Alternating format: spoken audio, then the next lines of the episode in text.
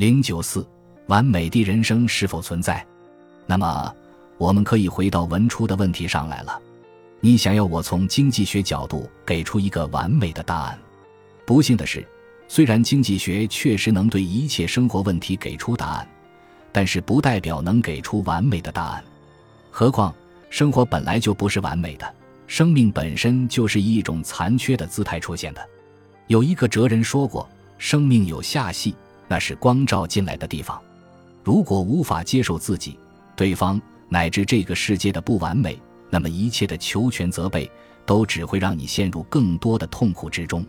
阿里巴巴原 CEO 魏哲先生在给我们授课时讲过一个故事：目前 F1 赛车上的发动机技术已经可以实现超过五百公里的时速，但是实际上的车速从未超过三百公里时。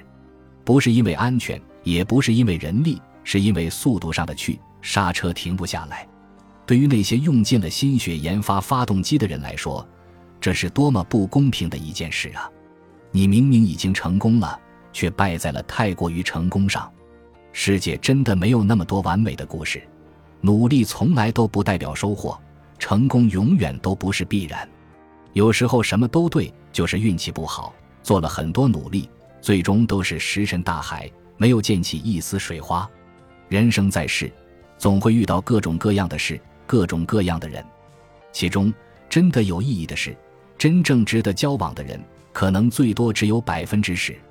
有时候幸运，有时候不幸运；有时候如意，有时候不如意；有时候遇到良缘，有时候误入歧途。这些都是必然要发生的，是漫长人生的大数定律。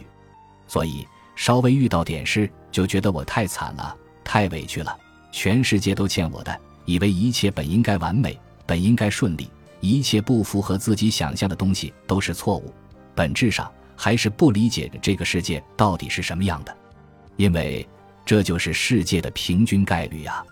十件事里面有两三件事是顺利的，那已经非常幸运了。另外七八件事的坎坷都是非常非常正常的，只是这个世界在展示它真实的面目而已。真正理解了这一点，就会接受世界的不完美，也就可以理性的把视角抽出来。不沉溺局部，放眼全局。林语堂在《人生不过如此》中也说道：“不完美才是最完美的人生。生活犹如小径交叉的花园，究竟哪条路最终能通向芬芳的玫瑰圃？没有走过的人，谁也不知道答案。